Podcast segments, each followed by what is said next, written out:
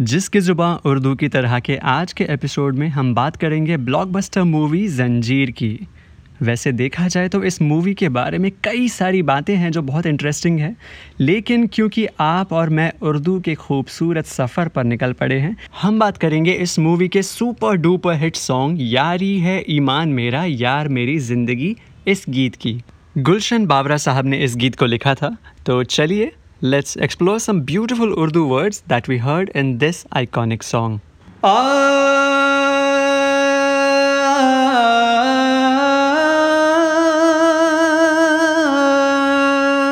हाय मन्नाडे साहब की आवाज़ में जब ये खूबसूरत आलाप हम सुनते हैं तो पूरा का पूरा सीन हमारी आँखों के सामने आ जाता है नहीं गुलशन बावरा साहब ने इस गीत को लिखा है वो कहते हैं कि गर खुदा मुझसे कहे कुछ मांग, ए बंदे मेरे।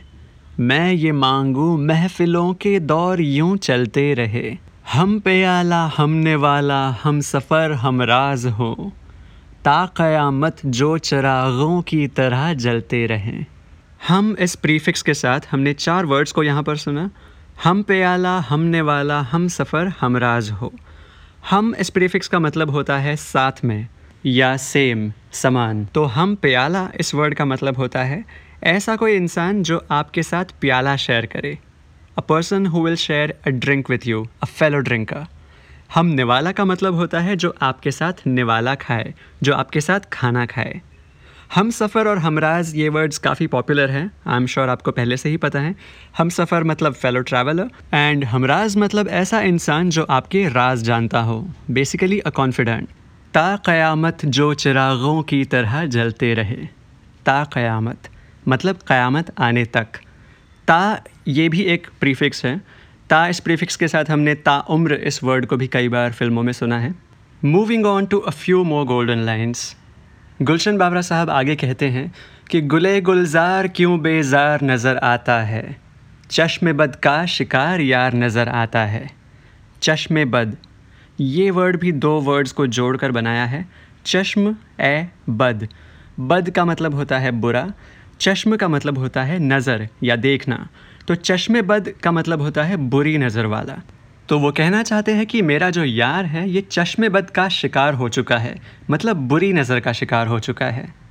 आगे जाकर हमने एक और इंटरेस्टिंग वर्ड इस गीत में सुना था।